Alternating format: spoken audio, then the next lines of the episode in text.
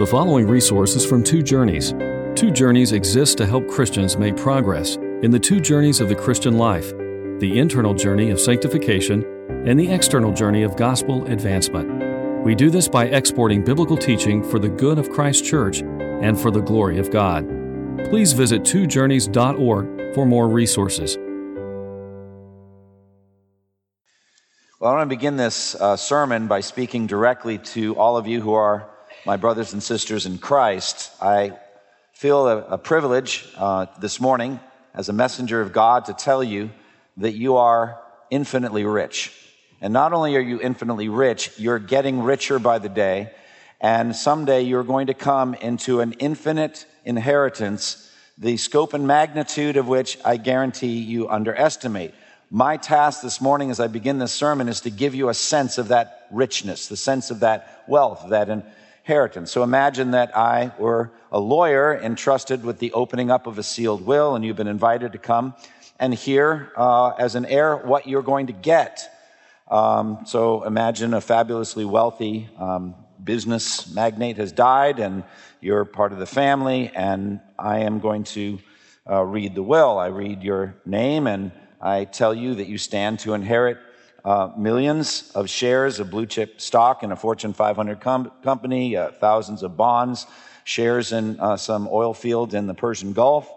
The list goes on and on, and your mind starts to spin with the realization that all your financial problems are solved forever. Well, that's not what's happening today. I'm not doing any of that. But I am telling you that if you're a Christian, you are an heir to a vast fortune of immeasurably, even infinitely greater value than any of those things I just listed. Ephesians chapter 1 mentions the word inheritance three times. I was pondering that this morning. Ephesians 1:11 says, "In Christ we have obtained an inheritance, having been predestined according to the purpose of him who works all things according to the counsel of his will." So that we who are the first to hope in Christ might be for the praise of his glory. First mention of the word inheritance in Ephesians 1, then Ephesians 1:13. In him also you also when you heard the word of truth, the gospel of your salvation, having believed you are sealed in him with the promised Holy Spirit who is a deposit guaranteeing your full inheritance until we acquire possession of it. That's the second mention of inheritance. And the gift of the Holy Spirit as a down payment, a forepayment, or a foretaste of that full inheritance.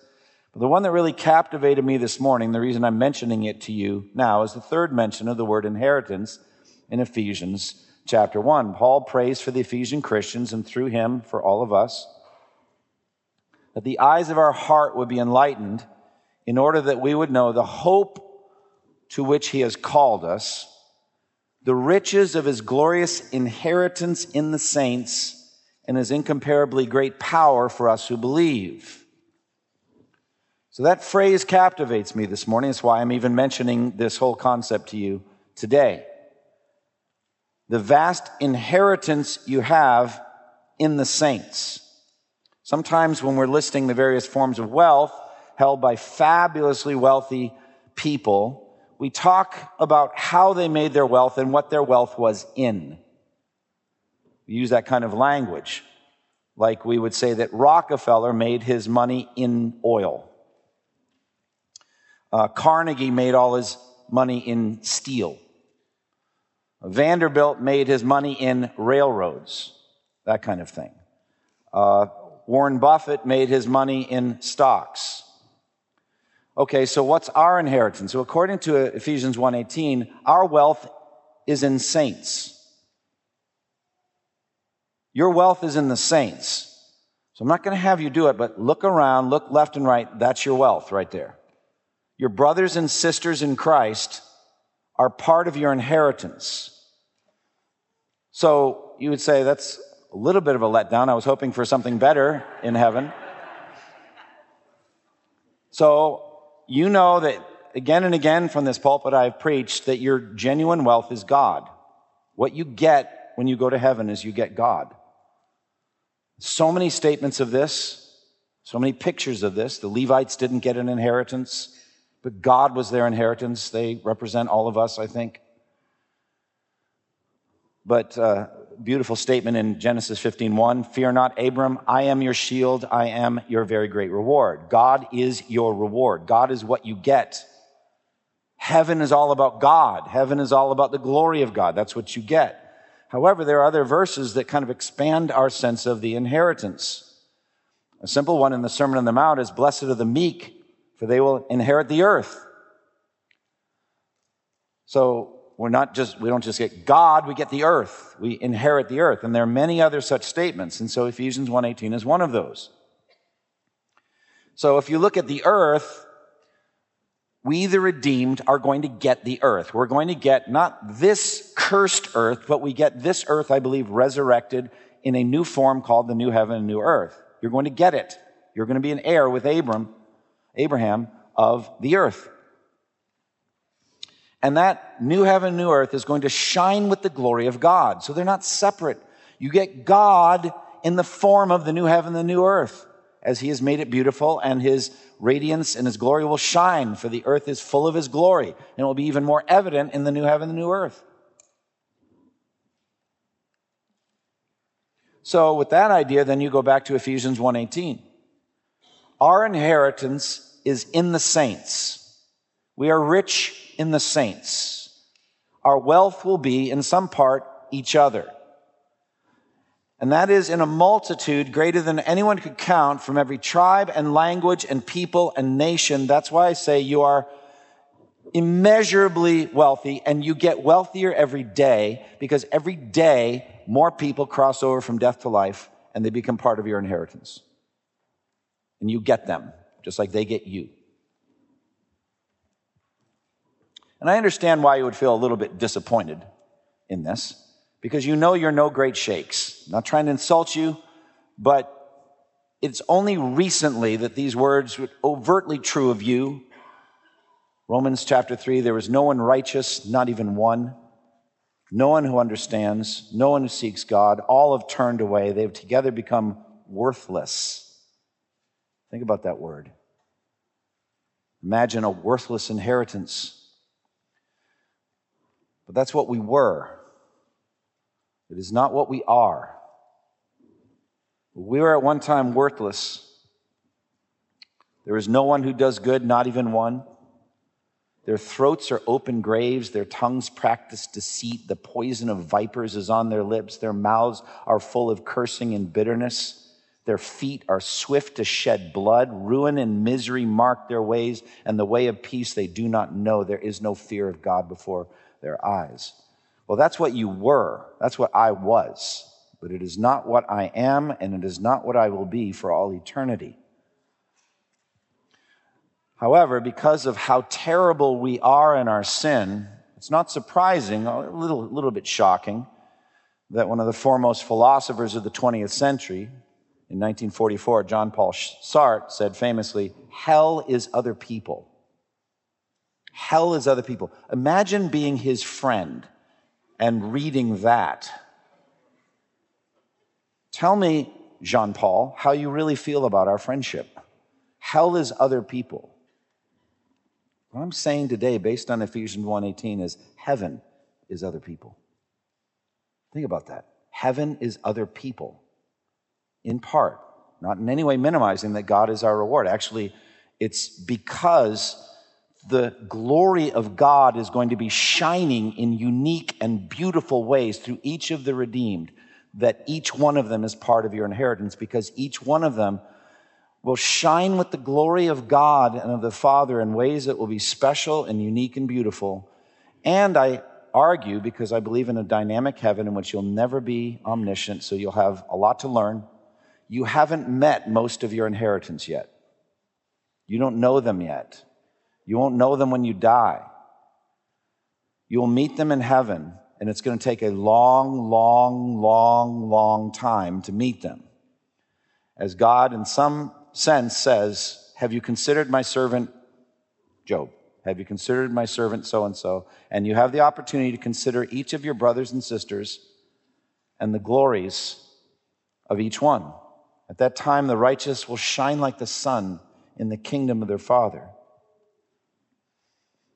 And you are going to see how beautiful they are, and how radiant they are, and how glorious they are. As it says in John chapter 3 everyone who lives by the lie does not come to the light for fear that his deeds will be exposed, but everyone who lives by the truth comes into the light so that it may be seen plainly that what he has done has been done through God.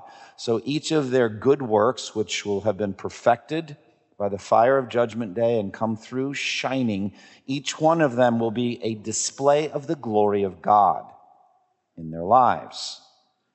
And so their glories will be your glories. Their honors will be your honors. Their privileges will be your privileges. Because we're all part of one body, and when one part of the body is honored, the whole body is honored with it.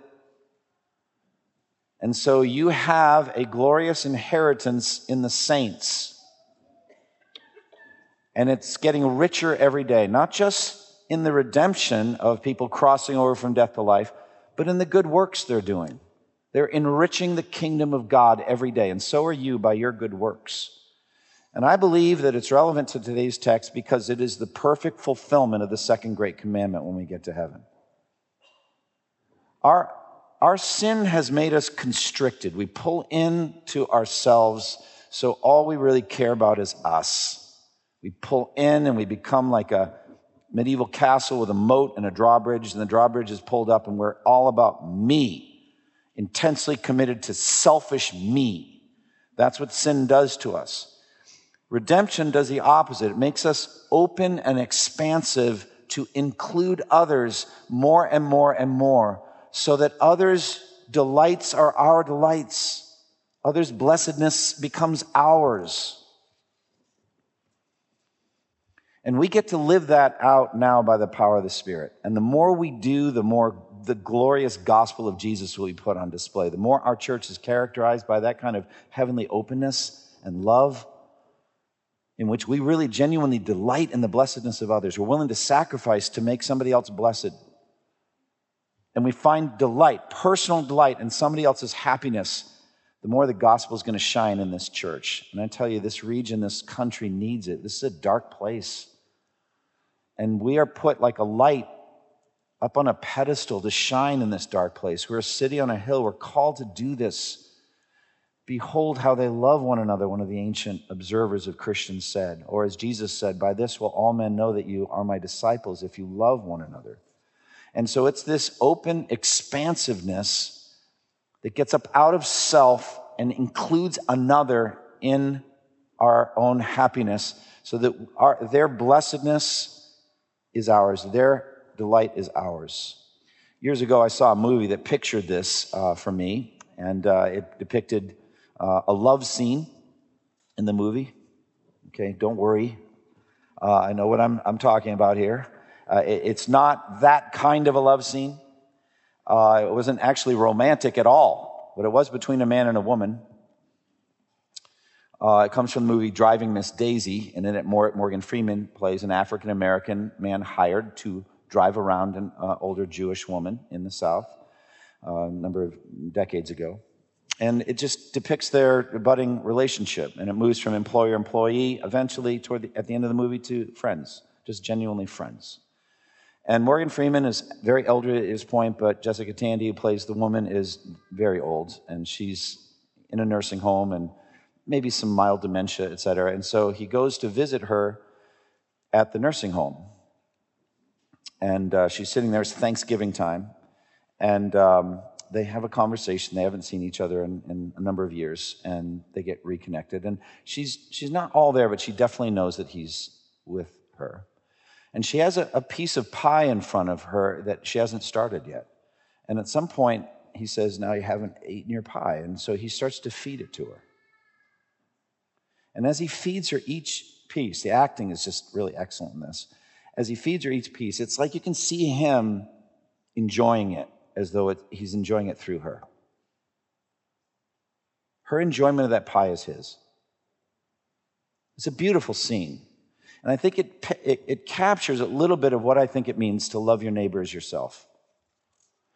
that you are expanded, your heart is expanded into the, the joy of someone else's joy.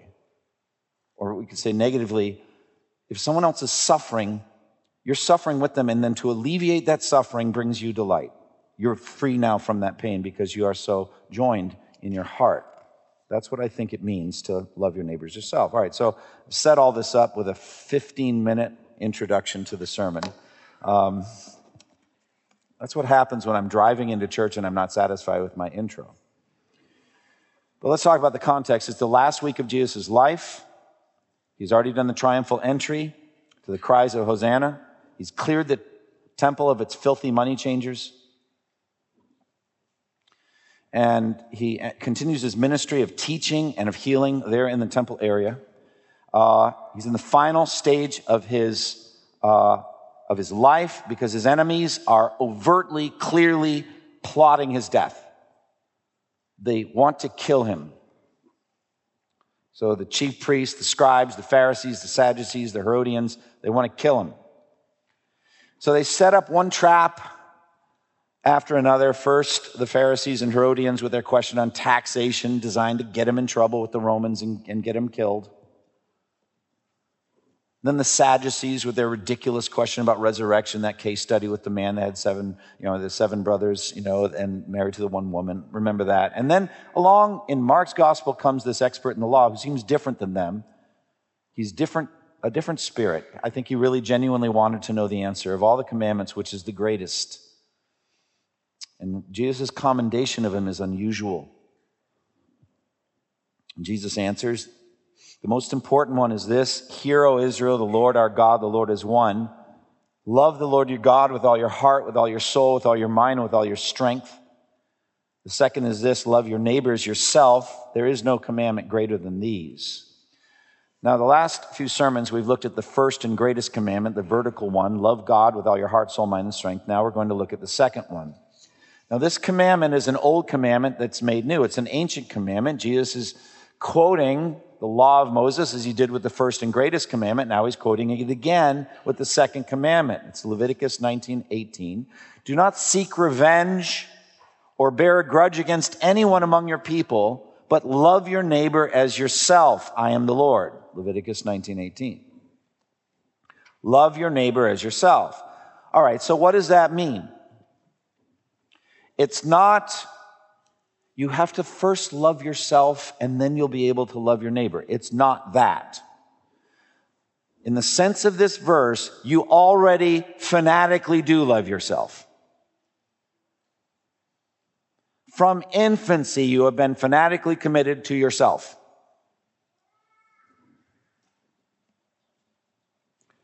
The infant howling at 3 a.m. is loving him or herself. They can't articulate it, but that is what is going on. They have a need, they want it met. They're increasingly aware of a particular person who keeps meeting the need, and they want that person. Can't even say mama yet. They are from infancy committed to self. This is innate. Well, the command tells us to do for others what we've been doing all our lives for ourselves. One of the articulations of this is in marriage, and I think it makes it a little clearer exactly what this commandment entails. In marriage, it says, uh, husbands ought to love their wives as their own bodies. He who loves his wife loves himself. After all, no one ever hated his own body, but he feeds and cares for it. So that's a very practical explication of the second great commandment in the context of marriage. I mean, it's very easy to see a very clear connection between the second great commandment and the one Paul gives in marriage. But he, he specifically is very physical with it. The way the husband feeds and cares for his own body is the way he should look after his wife. Well, I think we could say the same thing in general for our neighbor. So look how you care for yourself. When your stomach is growling and empty, you feed it. When your tongue is dry, you drink. When you have an itch, you scratch it. Even if it's right between your shoulder blades and very difficult to reach, you do what you need to do to alleviate the pain. If you're in, in pain in any way, you alleviate it. You shift how you're seating in your, in your pew. If one part of your body is falling asleep or whatever, you're going to adjust to alleviate the pain. If your body is cold, you're going to put on a sweater. If, uh, if it's hot, you're going to get into some AC and alleviate it. If it's raining, you seek, seek shelter. You do this constantly. And you've been doing this every day of your life, every, pretty much every moment of your life from infancy. And so, the way you've been doing that for yourself, do it for your neighbor. Do it for everyone else. So, this is an ancient command love your neighbor as you already do love yourself. But this is also, we're told, a new command. A new command. Jesus said in John 13, 34, 35, after the foot washing, he said, A new command I give you love one another. As I have loved you, so you must love one another. By this will everyone know that you're my disciples if you love one another.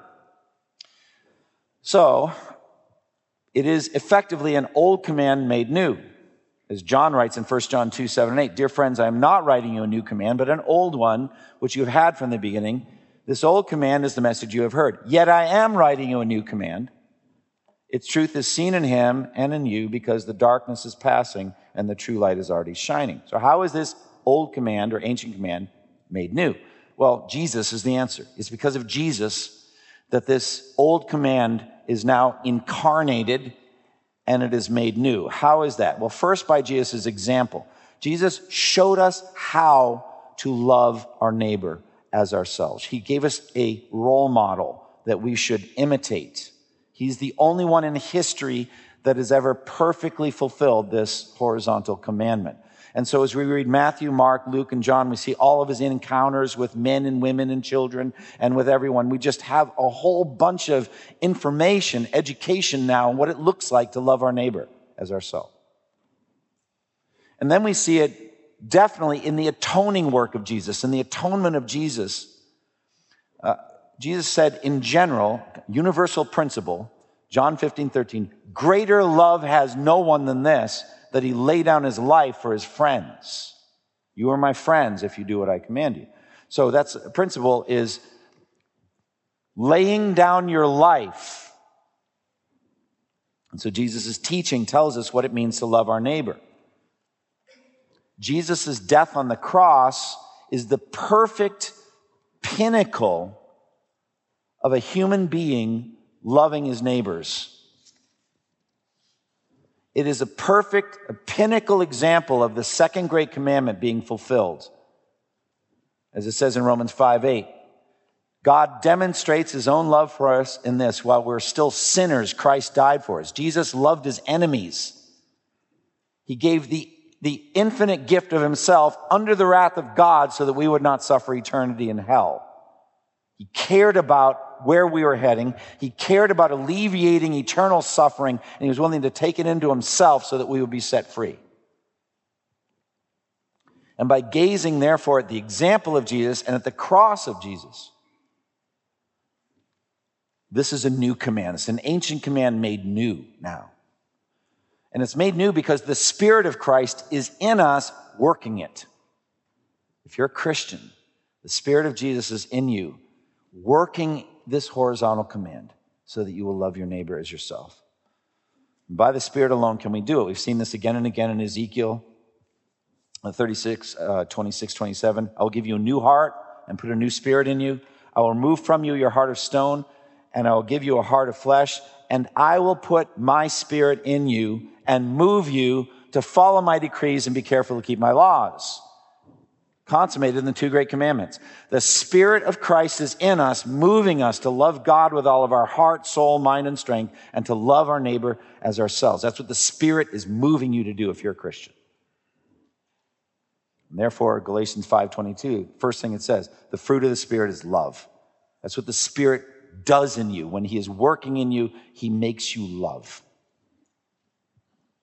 And only by the Spirit of the indwelling spirit of Christ, can we truly love our neighbors?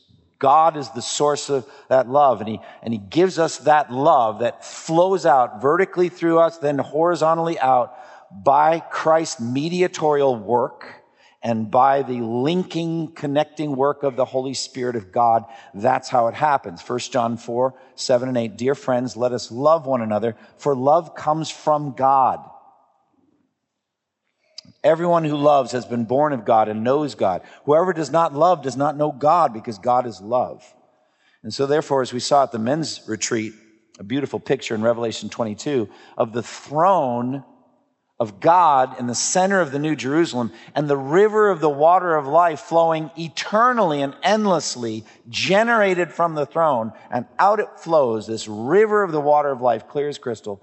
I don't think it's uh, very difficult to say it's also a river of love. So love just flows from God, for from Him and through Him and to Him are all things. He is the source of love. And you cannot love, not like this, apart from Christ. So let me just stop and say to all of you Are you in Christ or are you apart from Christ?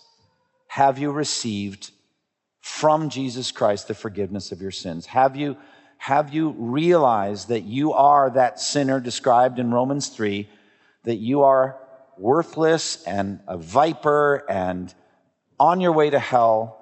And Jesus came to intervene and to save you and to die under the wrath of God for your violation of God's laws. Have you come to that place and asked Him, have you called in the name of the Lord for the forgiveness of your sins? If so, that the moment that happened, you received the gift of the indwelling Spirit of Christ. You began a career of love vertically and horizontally. So let's try to understand it. What is love? How will he understand love? So we're going to go again to Jonathan Edwards. And Edwards taught us that the soul has two faculties. First, the ability to comprehend or understand things in the universe, including our neighbor, uh, that we're able to understand. So it has that capacity to study and know. And then, secondly, to be inclined or disinclined to that thing that it studies and knows to a greater or less degree, such as liking or loving or disliking and hating. The soul does this, is what it's designed to do by God. And so I pictured it in terms of a magnetic attraction, like a bar magnet, magnet north south, attracted. And then to a greater less degree uh, is that number line of affection, positive being liking, on up to loving, and the negative uh, numbers being disliking on to hating. So therefore, I give this definition of love. Love is heart attraction that results in cheerful sacrificial action. Love is heart attraction that results in cheerful sacrificial action. So first it's heart attraction. Your heart is attracted to your neighbor. Your heart goes out to your neighbor and includes your neighbor within yourself. So therefore, it is not enough just to act. Many people say love is an action, and they're quoting a, a verse I'm about to quote. It's important that love is action. I get that. But first, there has to be the heart attraction. If there's no heart in it, there's no love. And so you can give the, mo- the utmost gift, the costliest gift but if your heart isn't attracted, if it doesn't go out to your neighbor and yearn to bless that, and you don't find personal delight in it, it's nothing. 1 Corinthians 13, 3, maybe in some sense one of the harshest verses in the Bible. If I give all I possess to the poor and surrender my body to the flames but have not love, I gain nothing. Wow. I can't imagine a more amazing gift the individual gave all of their worldly possessions to the poor and died, and they get nothing. Why? Because they didn't do it in love. It's incredible. 1 Corinthians 13, 3. So what that means is, behind that is there must be a heart attraction. There has to be a, a yearning to bless the person. My heart is linked to yours. Jonathan Edwards put it this way in some sense, the most benevolent, generous person in the world seeks his own happiness in doing good to others because he places his happiness in their good. His mind is so enlarged as to take them, as it were, into himself. Thus, when they are happy, he feels it, he partakes with them, and is happy in their happiness. Isn't that beautiful? That's Morgan Freeman enjoying the pie through Jessica Tandy. That's what it is. My heart is going out, it's expanded and includes you. So if you personally get no delight out of your service to your neighbor, you get nothing on Judgment Day. You have to, you have to enjoy doing it, delight in doing it. But there has to be an action. Now we get to that other verse I was mentioning. You can't just have really sweet feelings for everybody, and it never amounts to anything. 1 John 3 16 through 18. This is how we know what love is. Jesus Christ laid down his life for us. And we ought to lay down our lives for our brothers. If anyone has material possessions and sees his brother in need, but has no pity on them, how can the love of God be in that person? Dear children, let us not love with words or speech, but with actions and in truth. So you've got to have both sides of that equation. So you got to put it together. Can't just have the sweet feelings and do nothing. You can't just do things and not have the feelings. It's together. But has to be sacrificial action. It's got to cost you something. Is that what sacrifice is? David said, I will not offer the Lord a sacrifice that costs me nothing. It's got to cost you. You can measure love by sacrifice. Greater love has no one than this, that he laid down his life for his friends. You see, it's a measurement. Greater love. So the more the sacrifice, the more love has been revealed. Obviously, literally to die for someone else is the greatest sacrifice anyone. It's the greatest thing you could ever do. But lesser gifts are sacrifices as well. You're giving of your time, of your energy, of your money. You're giving, you're giving something that costs you something. You are in some way depleted because you gave to your neighbor. You made a sacrifice for them. But it has to be cheerful. So it's like, Pastor, you put too much in the definition, but it's like there are Bible verses behind each of this. What kind of giver does God love? God doesn't just love a giver. God loves a cheerful giver. 2 Corinthians 9 7. Each of you should give, he's talking about finances, each of you should give what he has determined in his heart to give, not reluctantly or under compulsion, because God loves a cheerful giver. So therefore, Jesus was a cheerful giver on the cross. Now, this is infinitely mysterious, but it's true. In Hebrews 12, 2, it says, We should fix our eyes on Jesus, the author and perfecter of our faith, who for the joy that was set before him endured the cross, scorning its shame, and sat down at the right hand of God. So he looked beyond the misery and the horror of the cross to the good thing that would come from it the joy. And what is that joy? His joy in saving a multitude from every tribe, language, people, and nation so that they would be with him and see his glory and spend eternity in heaven.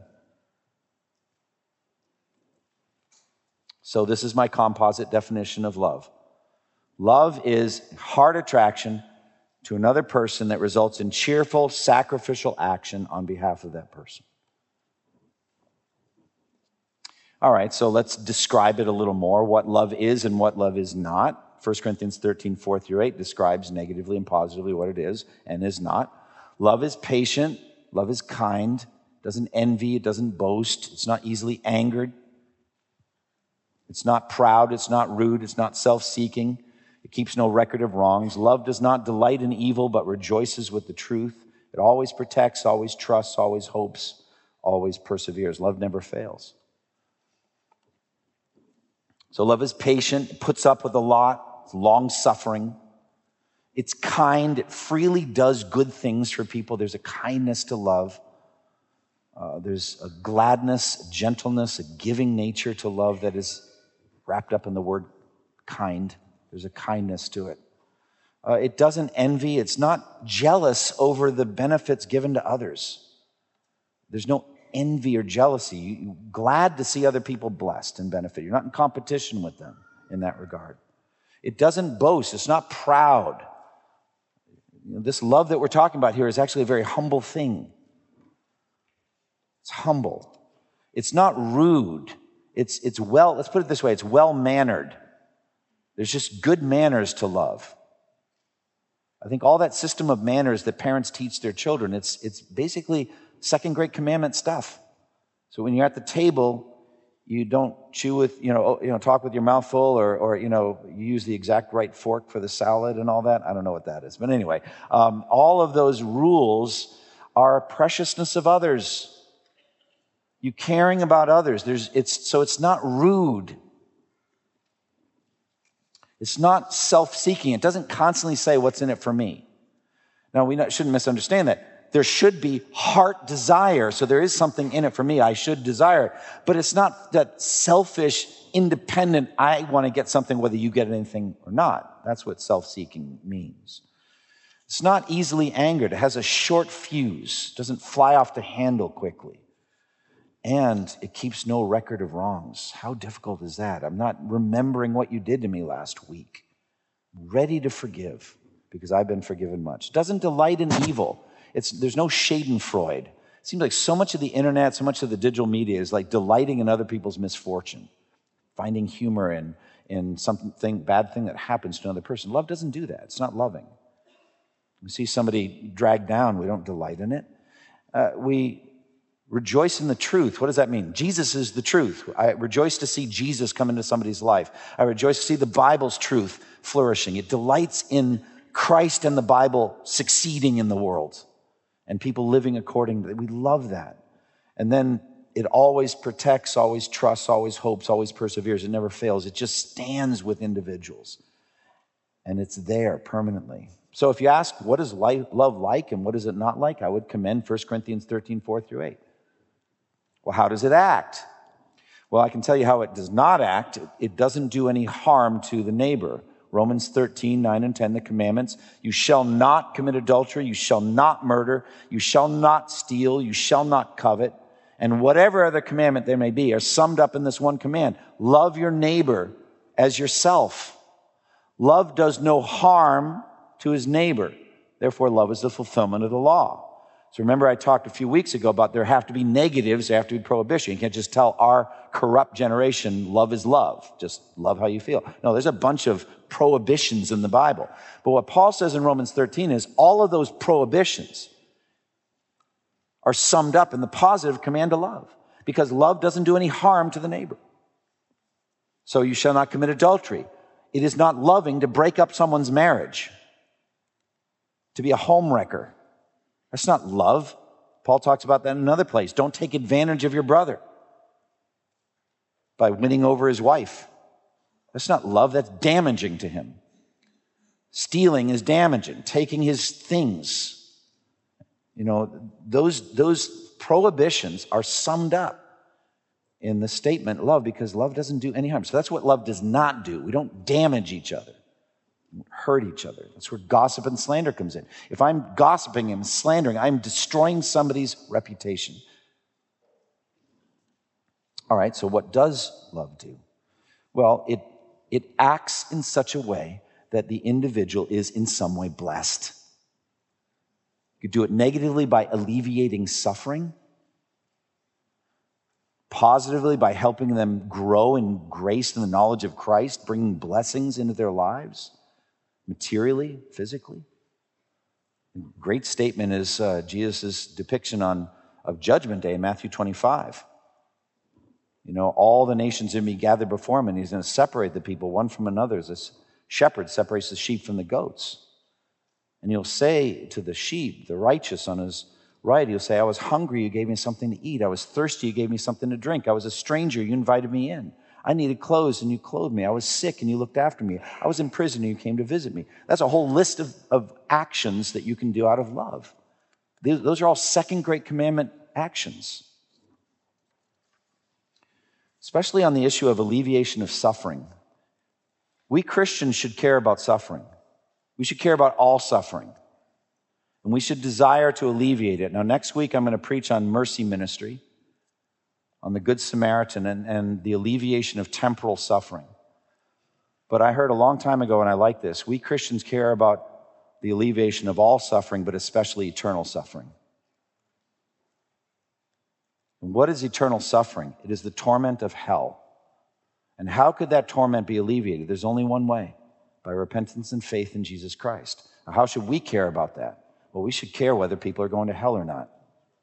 It should matter to us. And this is what I taught this past week uh, Romans 9, 1 through 3. The Apostle Paul said this I speak the truth in Christ. I'm not lying. My conscience confirms it in the Holy Spirit that I have great sorrow and unceasing anguish, for I could wish that I myself were cursed and cut off from Christ for the sake of my own people, the nation of Israel. What is he saying? Saying, I would be willing to give up my own salvation if they could be saved. I could wish that, but I can't because I'm not their mediator. I'm not their savior. That was already done by Jesus, but I'm telling you that's the level of my concern for them. And I believe that we don't witness, we don't share our faith like we should because we don't grieve over lostness and over its ultimate destination like we should. And we should ask, as I said on Wednesday night, we should ask God to give us a heart of grief and brokenness over lost people. The alleviation of eternal suffering. That's what it is. Now, as I close today, I just want to expand your mind and bring you into that heavenly realm that we're going to go to, that new heaven, new earth, that eternal state when both of these commandments, the first and second commandment, will be consummated in each of us. How much are you looking forward to that? How beautiful is that world of love going to be? When at last you will finally love God with all of your heart, with all of your soul, with all your, of your mind, and with all of your strength. And you will at last love all of your neighbors as yourself. And you're going to have a lot of neighbors Revelation 7 9 and 10. After this I looked, and there before me was a great multitude that no one could count from every tribe and language and people and nation, standing before the, the throne and in front of the Lamb. And they were wearing white robes and they were holding palm branches in their hands. And they cried out in a loud voice Salvation belongs to our God who sits on the throne and to the Lamb. Now, let's imagine that the thesis of my heaven book is true that you'll have a perfect mind and a perfect heart, but you will never be omniscient. What that means is you'll be able to learn things in heaven. And the central topic of heaven is the glory of God. And the central and the greatest display ever there has ever been of the glory of God is in the redemption of his people by the blood of Jesus Christ. It's the greatest display of glory there ever has been or ever will be. How much of it did, did you know here on earth? Very, very tiny percent, 0.00001%. How much will you learn in heaven? Much. All of it. How long will it take? Forever. And imagine meeting a new brother or sister, one that lived 263 years before you. Yep, they'll be in heaven. He is not the God of the dead, but of the living, and you'll meet them. How could you know them? You couldn't, but you'll meet them in heaven. And imagine two things. You want to know two things. How were they saved and how were they used? And imagine being so expansive in your love that you'll actually care about the answers. Tell me your testimony. All right, how long do we have? Okay, I'll give you two minutes. It's not going to take two minutes to find out how God sovereignly saved each of your brothers and sisters in Christ, what He orchestrated providentially to bring messengers and evangelists into their lives, either through their family or through, through missionaries or through an evangelist, and, they're, and you're going to be enthralled because it is to the glory of God how they got saved. As the elder asked a couple verses later, these in the white robes, who are they and where did they come from? Now, how long do you have, elder in the white robe? You've got forever to answer that question. How awesome will that be? So please tell me, how did God save you? And imagine Jesus himself saying, Let me tell you what I did in his life or her life. And then the second question How did God use them? What are their good works? What are their rewards? And again, you're not in competition because if one part of the body is honored, the whole body will be honored with it. You're going to be delighting in their honors and preferments and privileges as though they were your own because we're part of one body. How awesome will that be? That is where we're heading, brothers and sisters.